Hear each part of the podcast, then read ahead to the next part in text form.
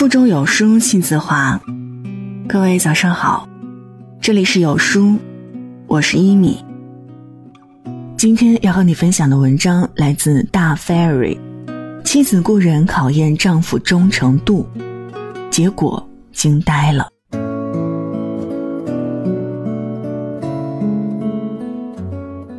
在网络上看到过这样一个故事：刚买了一个钢化玻璃的茶几，我想知道这个茶几到底有多结实。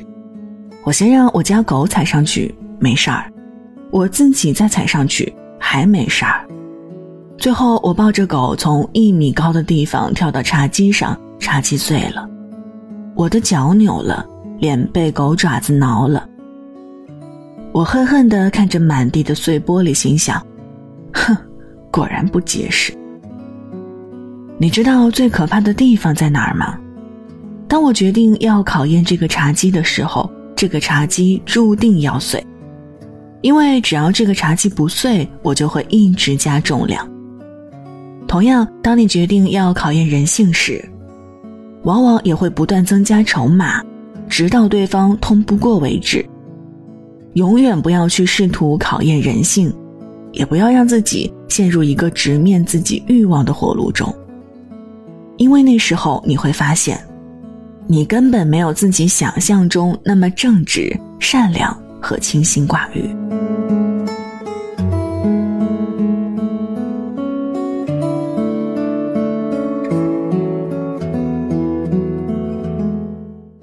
刚刚尘埃落定的乐清男孩事件，最终以男孩家人向全社会致歉。男孩母亲被批捕而仓促收尾，谁能想到这场几乎惊动全国的爱心寻人，背后竟然是“狼来了”的现实版。事件始于乐清陈女士的一通报警，她称儿子黄正豪在小学放学途中走失，随后她的丈夫在朋友圈发布的“愿用五十万寻人，不会追究刑事责任”寻人帖。将整个事件推向高潮。六天后，儿子黄正豪在老家的新建房内被警方找到，是谁劫走了他，又把他藏在他自己的家里？疑点重重的结果召唤出了姗姗来迟的真相。原来失联事件居然是由男孩的母亲一手策划的，而其隐匿孩子、报假警的目的。仅仅是为了测试在外经商的丈夫是否还在意自己和孩子。一个母亲拿亲生儿子的性命安全做筹码去考验丈夫，本就已超出认知范畴，而她仍任事态扩大、无动于衷的态度，也彻底激怒了公众。时至今日，参与发布与搜救的当地某志愿者团队，每天都还会接到数个辱骂和嘲笑的电话。为一己私欲滥用公共资源，透支社会信任，人性之恶仅止于此。沈从文说：“我只建造一座小庙，在这里，我供奉的是人性。有智慧的人不会去考验人性，因为他们知道，所谓考验，不过是一场华丽粉饰的欺骗罢了。考验人性的陈女士。”不仅面临法律的惩罚，丈夫的暴怒，还会背上一辈子的良心债。妄想考验人性的人，终会遭到人性的反噬。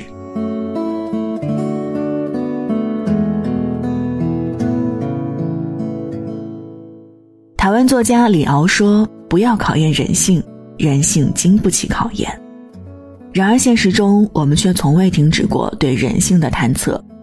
甚至在某电商网站，人们花钱便可购买男朋友忠诚度测试服务。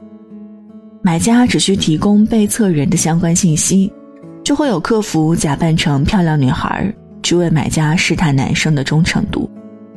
这类服务的标价从二十六元到一千一百一十一元不等，而生意却异常的火爆，甚至有结婚多年的夫妻。妻子偷偷买下这项服务，雇人去测试每天与自己同床共枕的丈夫能不能抵抗诱惑。结果可想而知。不仅如此，这种忠诚度测试并不局限于情侣，甚至朋友，或者一切你想了解的人。细思恐极。有人说，忠诚度测试是人性的信任黑洞，因为当你决定用忠诚度考验对方时，就已经在心里默认了对方的不忠诚。而测试不过是一种求证手段，即便你用二十六元的服务测出他足够忠诚，你也并不会因此放心。相反的，你会更想试试两百六十元的服务会不会让他原形毕露呢？一点点的加码，一点点的试探，一层一层的剥开人性的文明外衣，直到最后你得以如愿以偿。但其实，也许他终其一生都遇不到你设置的条件美人。他本来可以做一个光明正大的好人，最后却被贴上了伪善的标签。所有的人性考验本质都不是考验本身，而是在试探人性。究竟能有多不堪？为什么人性经不起考验？因为是人总有软肋。一场忠诚度测试暴露的却是两个人的软肋。你赢了，他配不上你；他赢了，难道你能配得上他吗？打着爱的名义，站在道德的制高点，用欺骗的手段消费别人的人性，这样的爱长满倒刺。面目狰狞，考验人性才最无人性。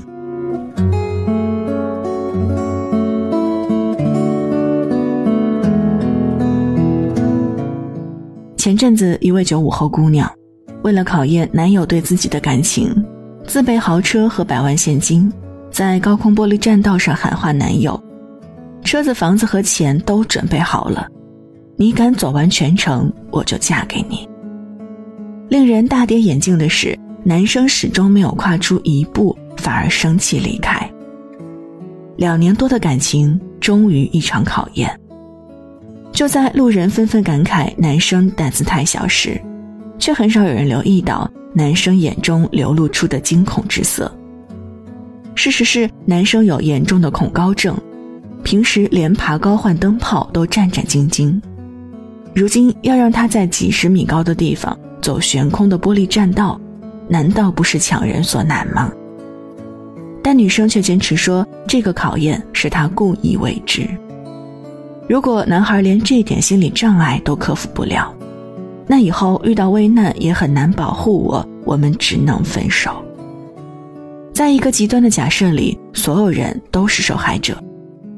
女生的这场爱情考验，对路人来说是钱财诱惑。但在恐高的男生眼里，却是生死考验。再多的诱惑都比不上宝贵的生命。钱可以再挣，但命却只有一条。村上春树说：“不是所有的鱼都生活在同一片海里。”你知蜜糖，我知砒霜。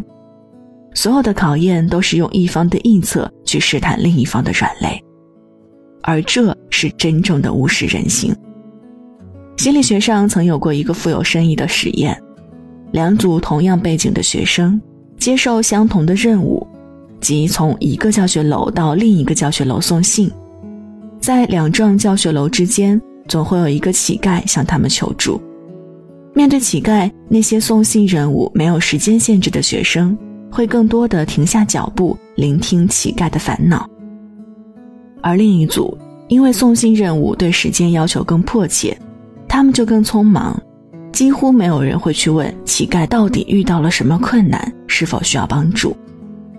真实的人性从来没有想象中那么高大上，相反，他可能是所有人都鄙夷的趋利避害、贪生怕死。在有限的条件下，利己主义才是本能，因为它是人类物竞天择的结果，千百年来皆是如此。强行将人类与利己的本能剥离开，并不能使人性变得更好。凝望深渊，也许并不足以让人坠入深渊，而真正使人坠入深渊的，是否认深渊的存在。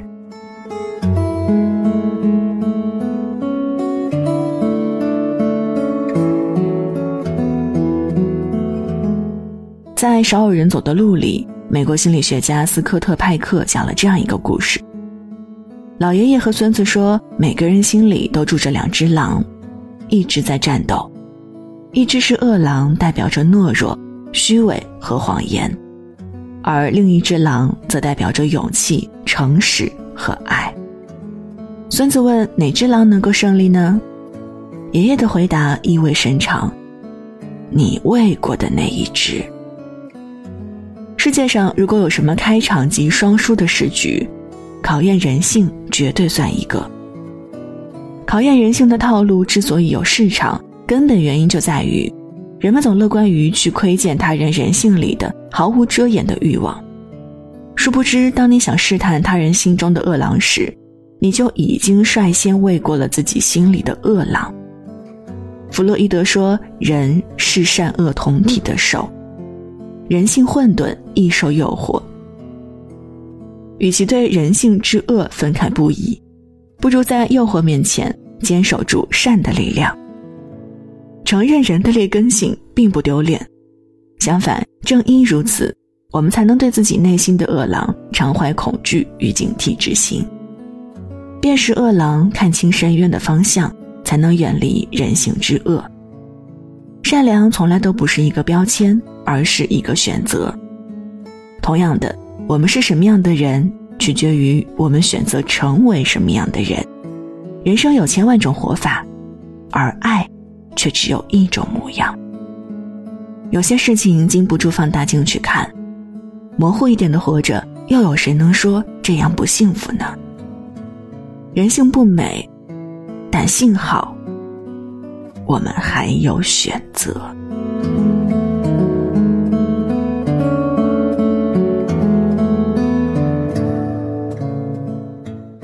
好了，这就是今天和大家分享的文章。在这个碎片化的时代，你有多久没有读完一本书了呢？